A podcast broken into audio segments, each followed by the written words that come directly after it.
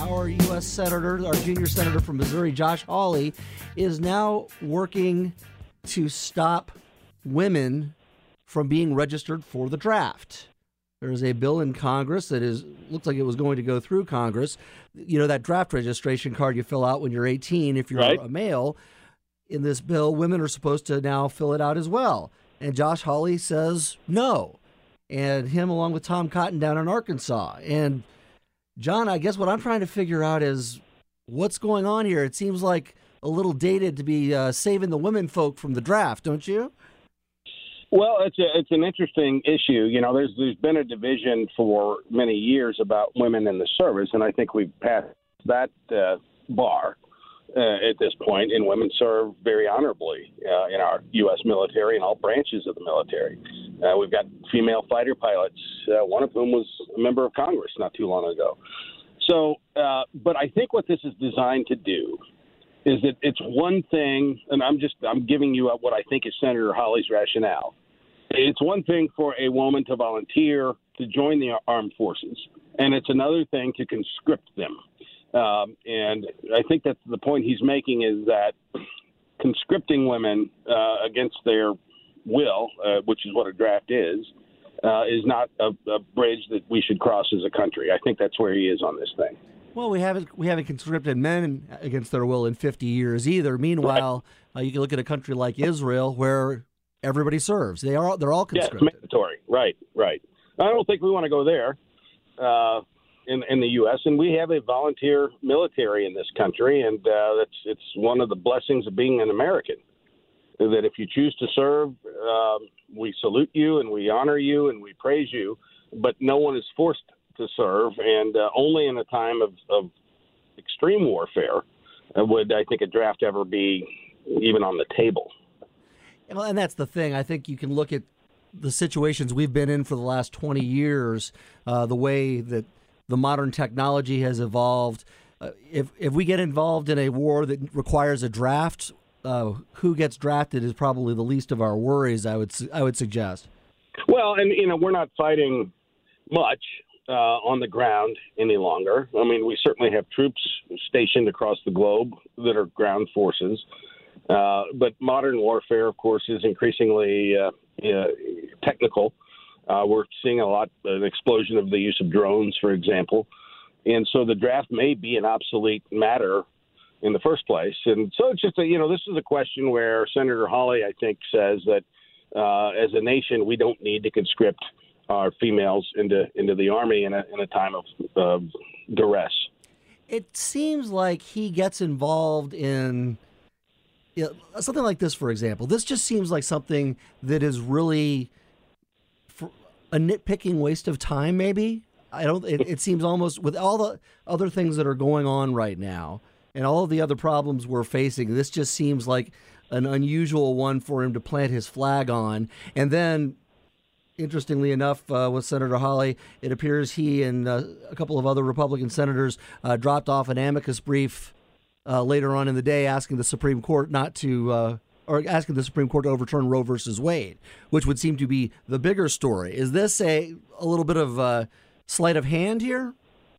Well, I think what you're saying is uh, a- a young senator who uh, has got an eye on on the White House, and so I think he's trying to craft, um, trying to position himself in such a way that he gets noticed and recognized and talked about, which is what we're doing now, and um, in in hopes that he can elevate his.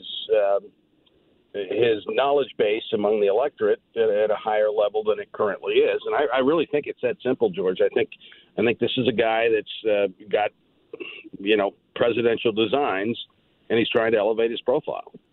Yeah, it seems like he is elevating of- his profile on a lot of things that. I mean, I realize that the Republican primary voter and the general election voter are two different things, but it, They are. It seems like it seems to me like he's jumping onto the crazy train whenever he can. Well, I mean, you know, crazy's in the eyes of the beholder, I suppose. Uh, but I mean, he certainly is uh, attempting to appeal to the the more conservative elements of the Republican electorate, the base of the party, if you will.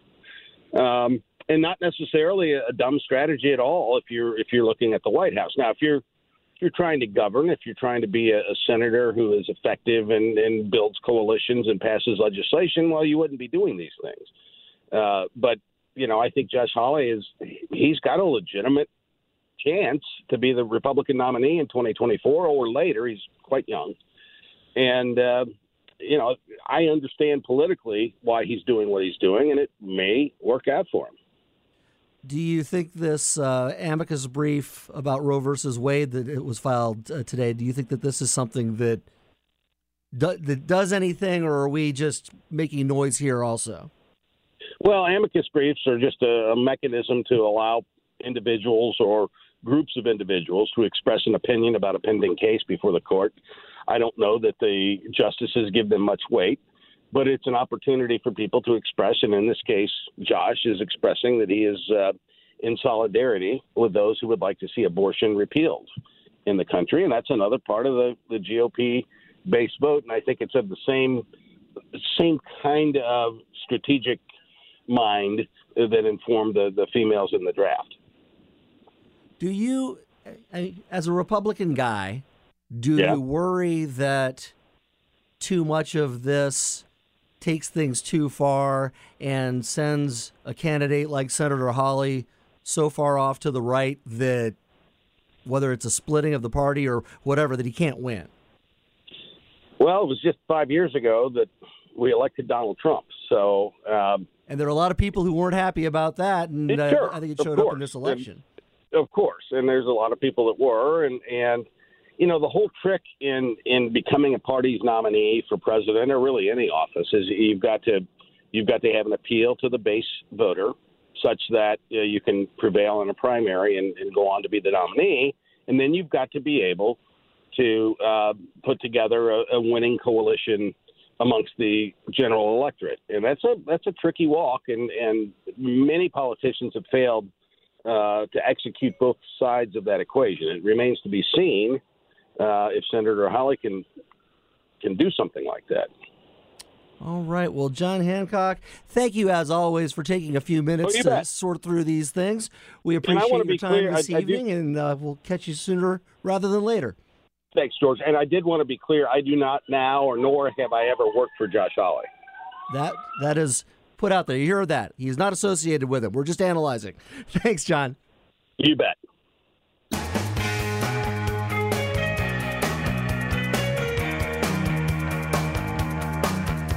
Ten eighteen on a Monday night. KMOX is at your service. I'm George Sells in the spot where you would normally be listening to your St. Louis Cardinals.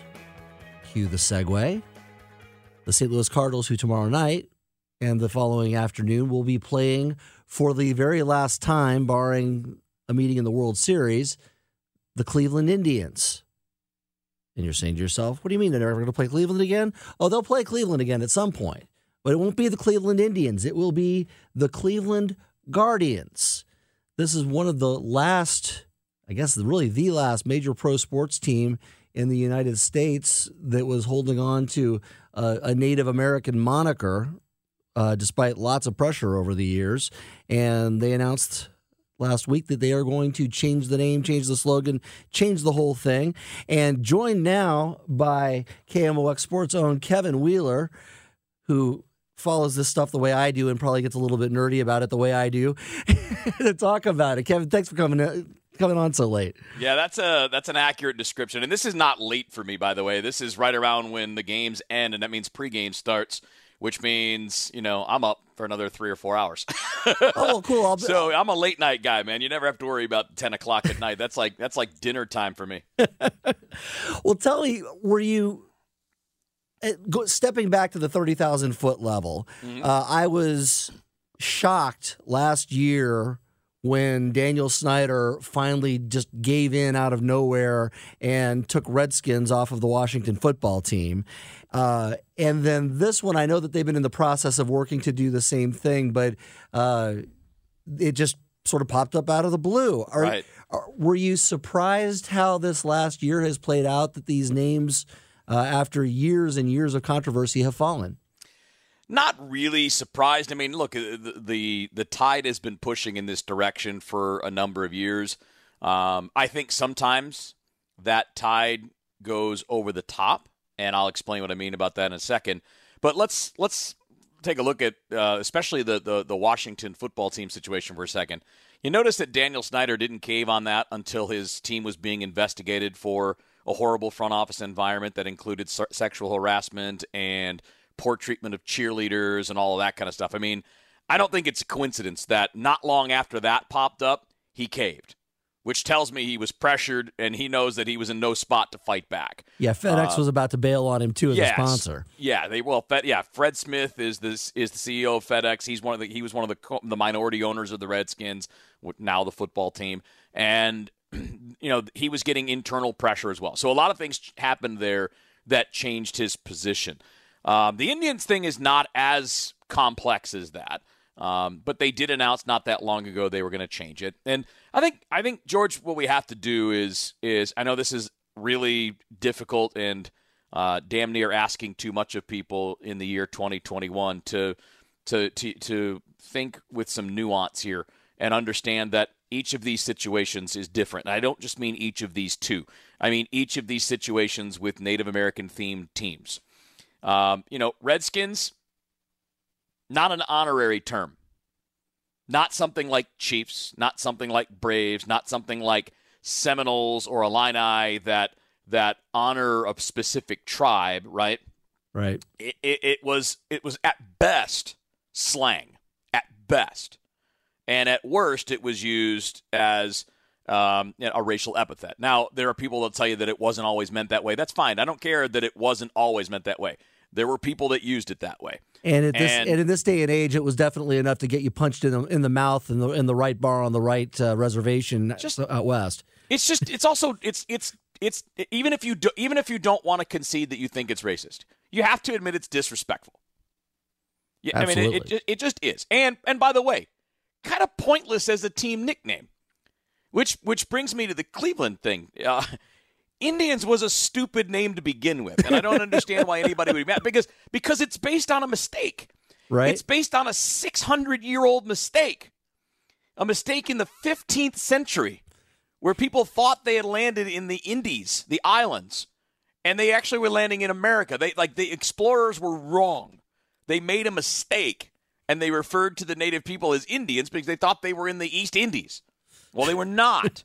and I don't know why people have been attached to that for so long. I don't know why it's 2021 and we still don't go, oh, yeah, you know, that was kind of stupid. Let's not use that dumb name because it's not accurate. Well, they don't um, teach and, it in school anymore. No, they... and look, it, it, and it was never right. I mean, it, yeah. and again, it's not always used negatively, right? I mean, some right. people just use it, um, you know, neutrally, if you will, like at the same way you would say Native American a lot of people don't mean anything bad by using that term.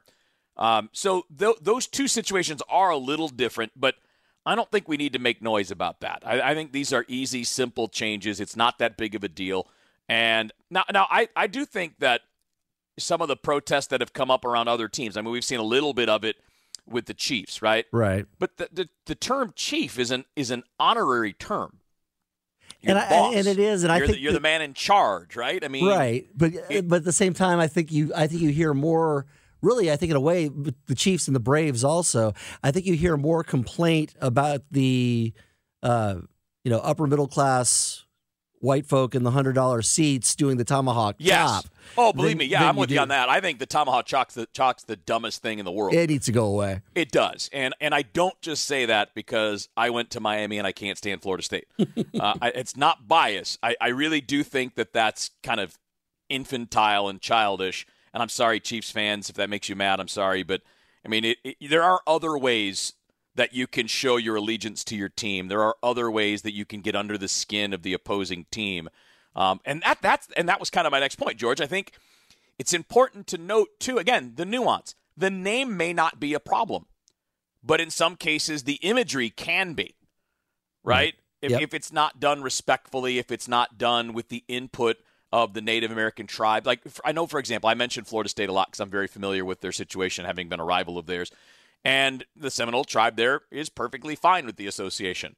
You know, they, it's it's the tribe that's from that part of the country, and there's nothing disrespectful about it. There may be some things that they've done in the past that they probably shouldn't do, as far as maybe playing into stereotypes, right? And I think that's the worry that some people have. But the name itself is not offensive. The name itself is not, nothing is being done to demean, diminish, mock in any way any of those Native American populations. And I think we can differentiate between all of these things. It's not a one size fits all, it's not a black or white thing, even though the world of social media wants everything to be black and white, yes or no, good or bad. Well, you made the very good point about being able to look at these different things with nuance. And I guess my question is, you know, bringing it back locally, uh, you you mentioned the Chiefs, and yeah, we I think we're we've laid out very very clearly the nuance and the fact that it is meant respectfully and that sort of thing. But because the world of social media and sound bites wants things to be so clear, I ask you, do you think that there's any chance that the Chiefs' name is on the block? I mean, there's a chance. I, I wouldn't expect it. Um, I, mean, I guess you never really know, right? I mean, Right. You, you could look at it 10 years down the road and maybe, um, maybe. But I, I also haven't heard the amount of criticism for Chiefs as I have for Indians and Redskins. Um, now, maybe that'll change now that the other two have toppled, right? Now that the, the two that were probably, you know, the Redskins one was considered the most offensive. Right. The Indians one was offensive in different ways, right? I mean, it's again, it's kind of insulting to everybody's intelligence. It's it's you know, and I and I do think that one of the big problems with the Cleveland team was the use of Chief Wahoo. Right. Yes. And again, the name Chief Wahoo, first and foremost, is also really stupid and offensive. And the imagery was terrible.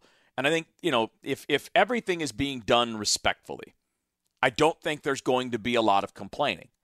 But there could be if you continue on with things like the tomahawk chop, if you continue on with some of the symbolism that is very stereotypical, that is, you know, kind of. And again, I, you know, I understand that people don't have to intend offense to offend, right? Right. I think that's another thing we have to get past. You can say I don't mean it that way. It doesn't matter. It's it's how something is received. So, George, I mean, you know, if, if for example, if you greet a friend, and you know, and my friends and I were kind of mean to each other, right? We call each other names, we pick on each other a little bit, and some of the things that I can say to my friend, I can't just say to a random person on the street. If I, Absolutely. if I do, they're probably going to want to fight me. right? I- so we do have to understand that our intent is not always what matters. It's the result of the words that matter. And we can use all kinds of other uh, more serious topics and precedents to talk about that. You may not intend to, for example, cause an accident, but you're still responsible for what happens. Right. And you do have the situation now where you've still got the the diehard fans of these various teams that are Yeah. that are never going to let it go. But I gue- and I guess maybe the one thing that we are seeing, and you talk about. Some will some will be critical of it, saying that oh, we're, everybody's getting soft. I like to think of it as oh, everybody's getting maybe a little bit smarter, a little more empathetic, uh, those sorts of things. But uh, it seems like the the diehards and the and Yeah. the real loud antis, you know, the the Daniel Snyder digging his feet in, uh, and the fans who supported that, they seem to have they seem to have shrunk in, in the size of their groups, and I think that that they're at least making less noise.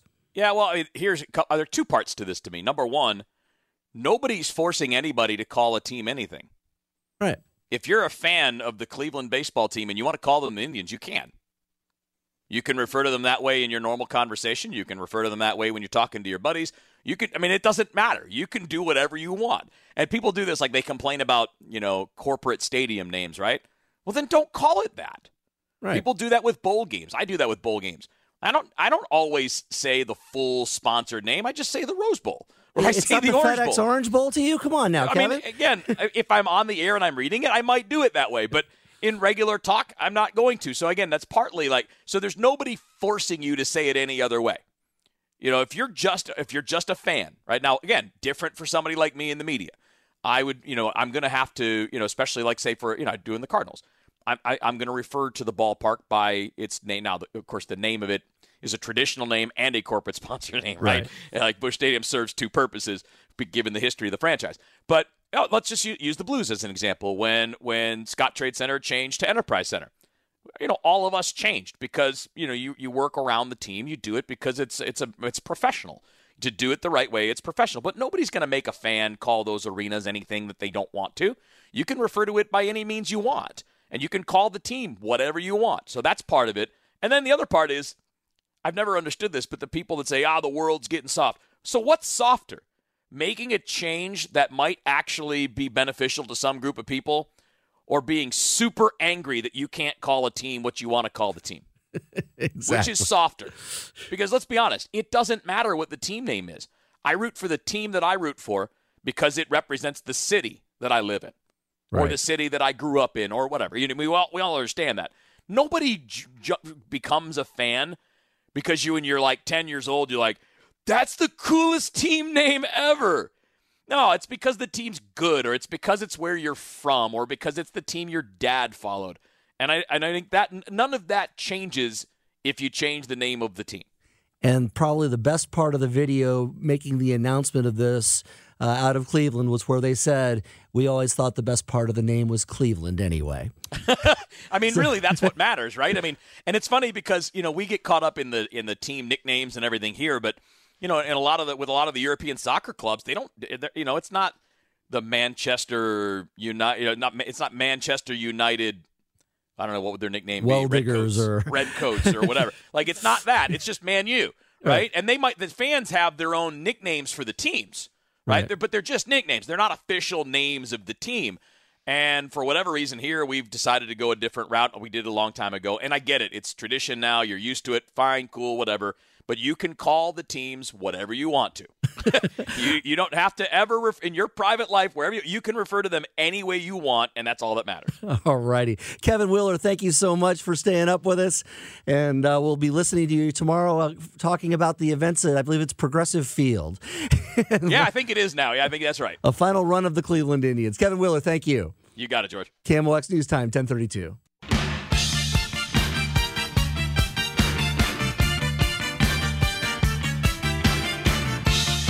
And we are back, KMOX at your service on a Monday night. A Monday night in late July. We're getting into August, still vacation time, which means everybody needs a good beach book or some kind of book to say take some time somewhere and get into. And joining me now is a guy who's written 20 of them. Brad Thor, author of Black Ice. It's just out. Brad, a, a thriller on our hands and a thrill to have you here on KMOX. Well, it's my pleasure to be with you. Thanks for having me.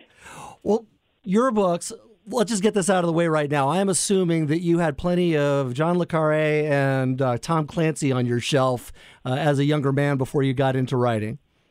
I did. Those were actually my parents' books, and when they would finish reading them, I would take them. And I probably started too young reading them. I should have stayed with the Hardy Boys a little longer, but uh, you you nailed it. Those were my influences. And tell me about how you come up with some of these. Like the, the this one, Black Ice.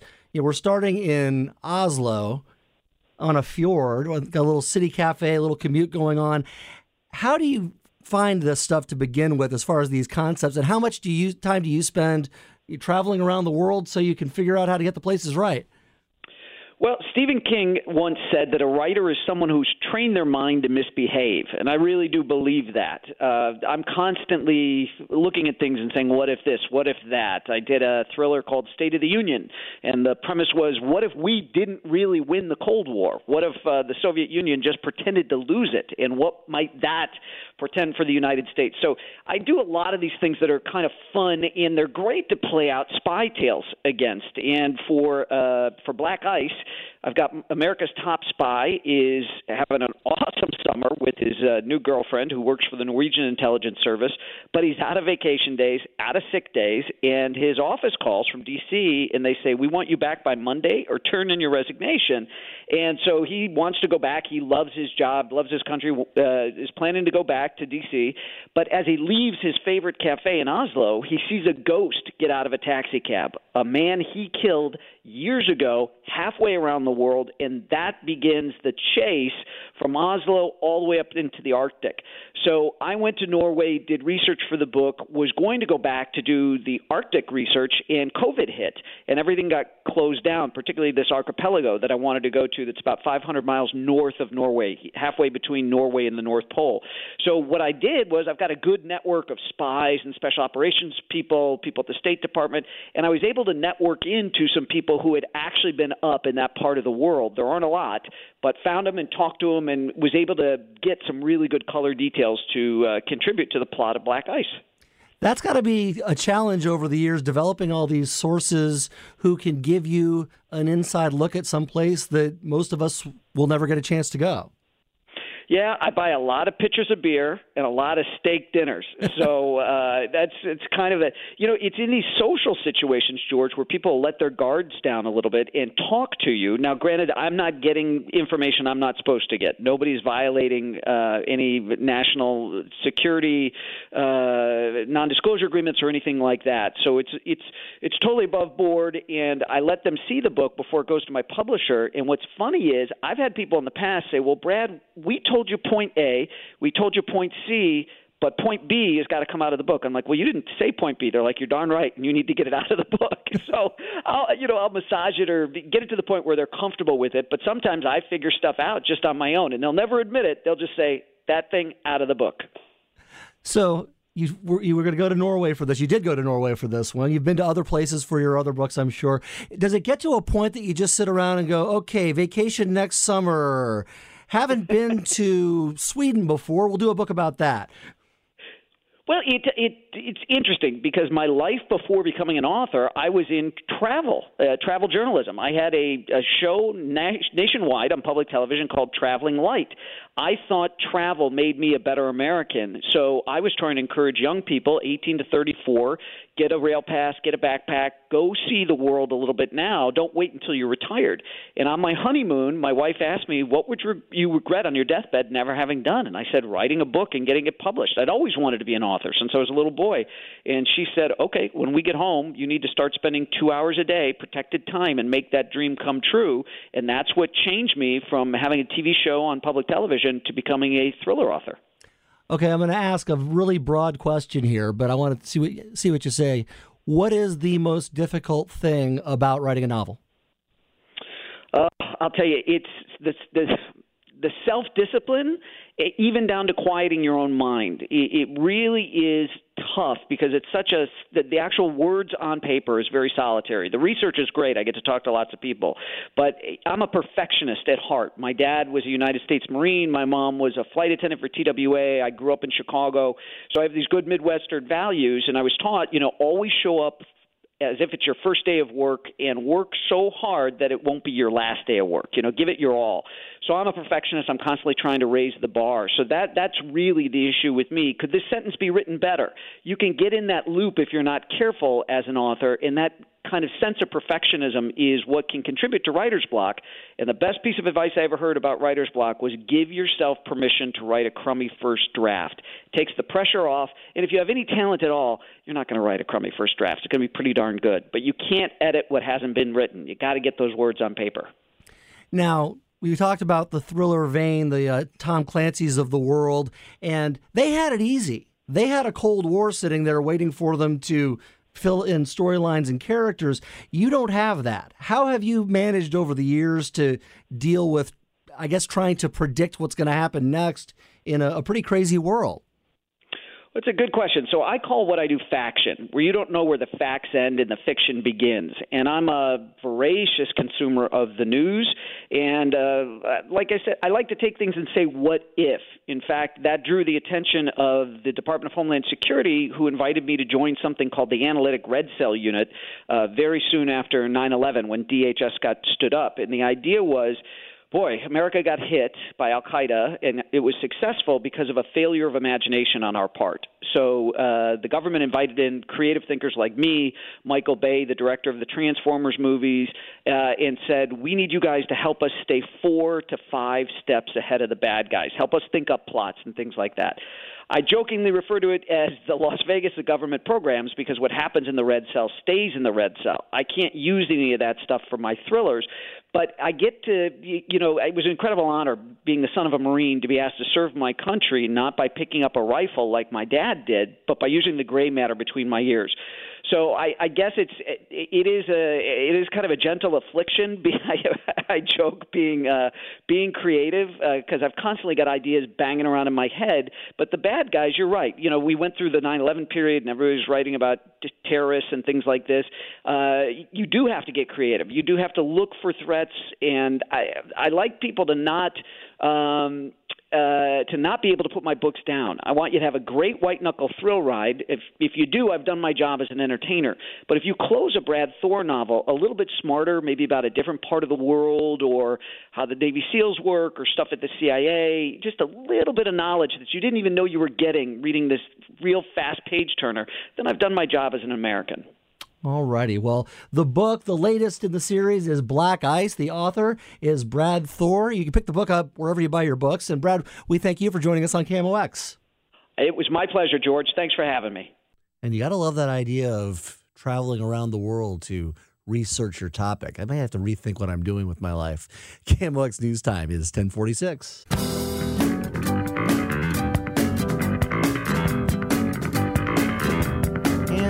Down the stretch they come 1050 on a monday night. Kmox at your service. I'm george sells. Wrapping things up with you. Lots going on. It's been a great night. I've enjoyed it. I hope you have as well.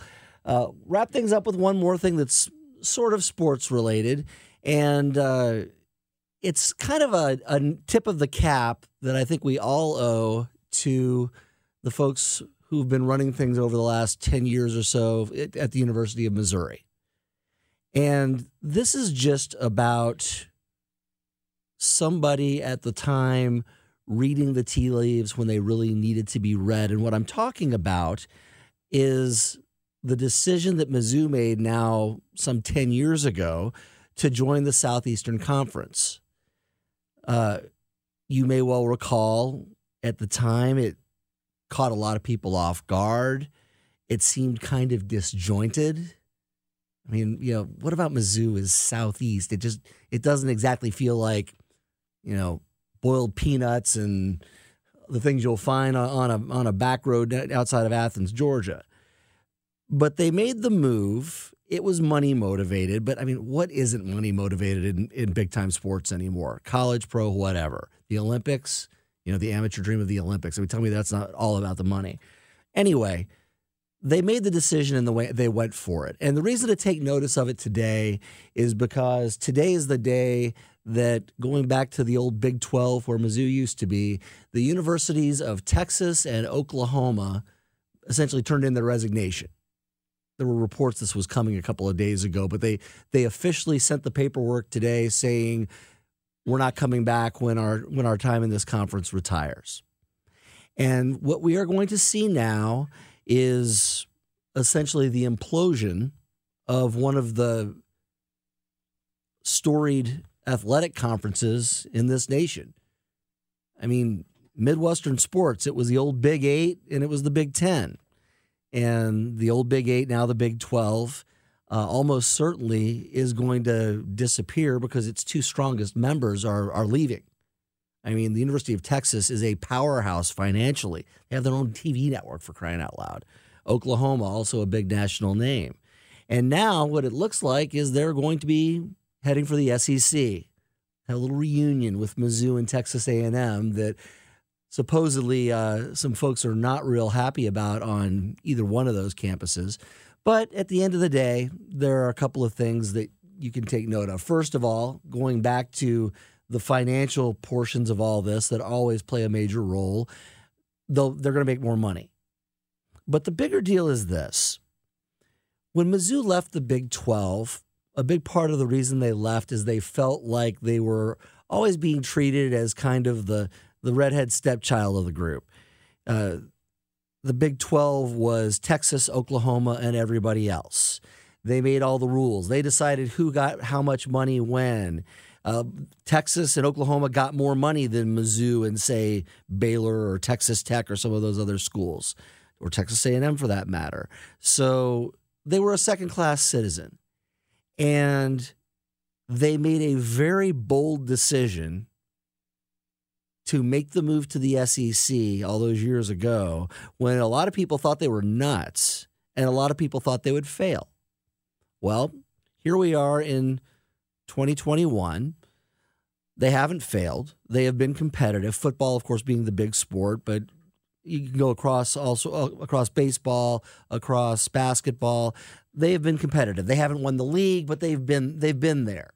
They achieved a much greater standing as far as the SEC is much better about everybody kind of equally distributing things.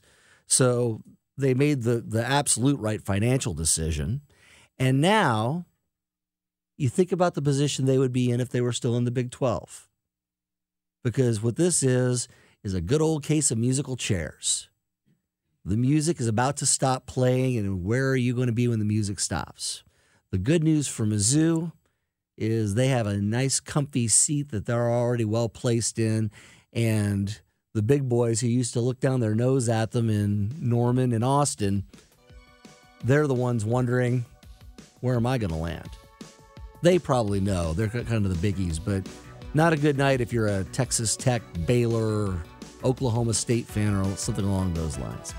1055, I'm George Sells. This has been KMOX at your service. Have a great night.